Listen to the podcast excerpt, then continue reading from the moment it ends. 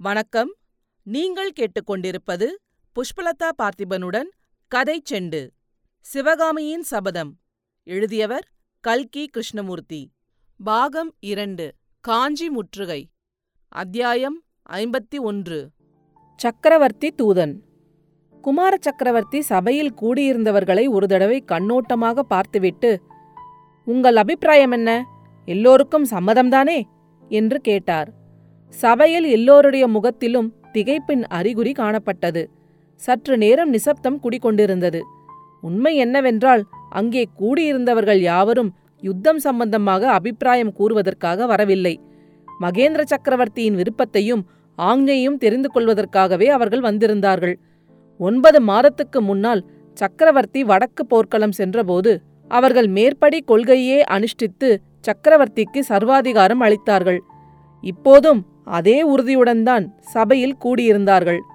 விஷயம் இப்படியிருக்க மாமல்லர் திடீரென்று எதிர்பாராத விதமாக ஒரு பெரிய அபாயகரமான காரியத்தை செய்யப்போவதாக சொல்லி அதை பற்றி அபிப்பிராயமும் கேட்கவே எல்லாரும் மனக்குழப்பத்தில் ஆழ்ந்து இன்னது செய்வதென்று தெரியாமல் சும்மா இருக்கும்படி நேர்ந்தது.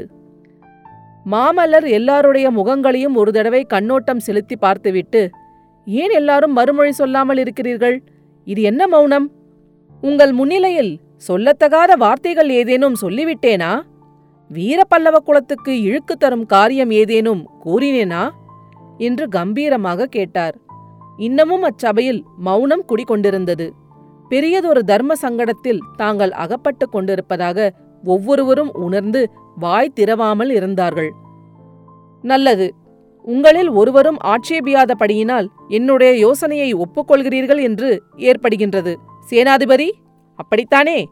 என்று மாமல்லர் சேனாதிபதி கலிப்பகையாரை குறிப்பாக பார்த்து கேட்டார். சேனாதி கலிப்பகையார் எழுந்து குமார சக்கரவர்த்தியின் கட்டளை எதுவோ அதன்படி நடக்க நான் கடமைப்பட்டவன். ஆனால் அது யுத்தமானது என்று என்னால் ஒப்புக்கொள்ள முடியவில்லை. மாமல்லர் கூறுவது சக்கரவர்த்தியின் அபிப்பிராயத்துக்கு மாறானது. எவ்வளவோ தீர்காலோசனையின் பேரில் பல்லவேந்திரன் நமது சைன்யத்தை கோட்டைக்குள்ளே கொண்டு வந்து சேர்த்திருக்கிறார். மகேந்திர சக்கரவர்த்தி கோழை அல்ல போருக்கு பயந்தவர் அல்ல. சக்கரவர்த்தியின் அபிப்பிராயத்திற்கு மாறாக நாம் எதுவும் செய்வது உசிதமல்ல என்றார். குமார சக்கரவர்த்தியின் முகத்தில் ஆத்திரம் கொதித்தது. சேனாதிபதி என்னுடைய வீரத் தந்தையை கோழை என்றோ பயந்தவர் என்றோ நான் சொன்னேனா? அதை காட்டிலும் என் நாவை அறுத்துக் கொள்வேன். என் தந்தையின் யுத்த தந்திரம் வேறு என்னுடைய யுத்த தந்திரம் வேறு. அவர் இல்லாதபோது என்னுடைய யுத்த தந்திரத்தை அனுசரிக்க எனக்கு பாத்தியதை உண்டு. சேனாதிபதி பல்லவ சைன்யம் நாளை சூரியோதயத்திற்குள் யுத்த சன்னத்தமாக கிளம்ப ஆயத்தம் செய்யுங்கள். சேனாதிபதி கலிப்பகையார் சற்று தணிந்த குரலில் பல்லவகுமாரனின் தந்திரம் யுத்த தந்திரம் அல்ல தற்கொலை தந்திரம்.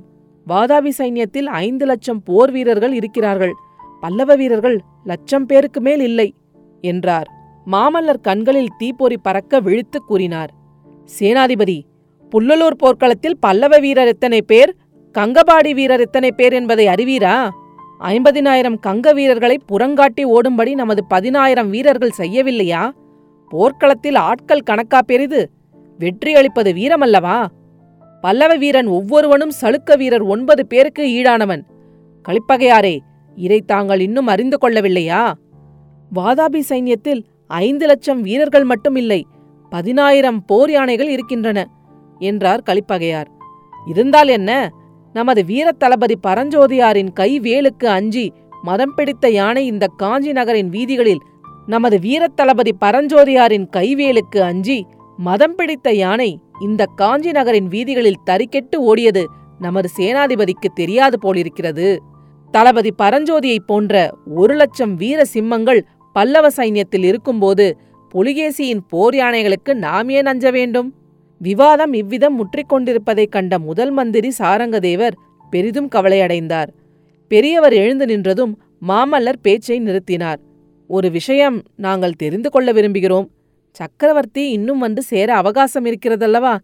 இந்த விஷயம் கோட்டை வாசற்காவலர்களுக்கு அறிவிக்கப்பட்டிருக்கிறதா?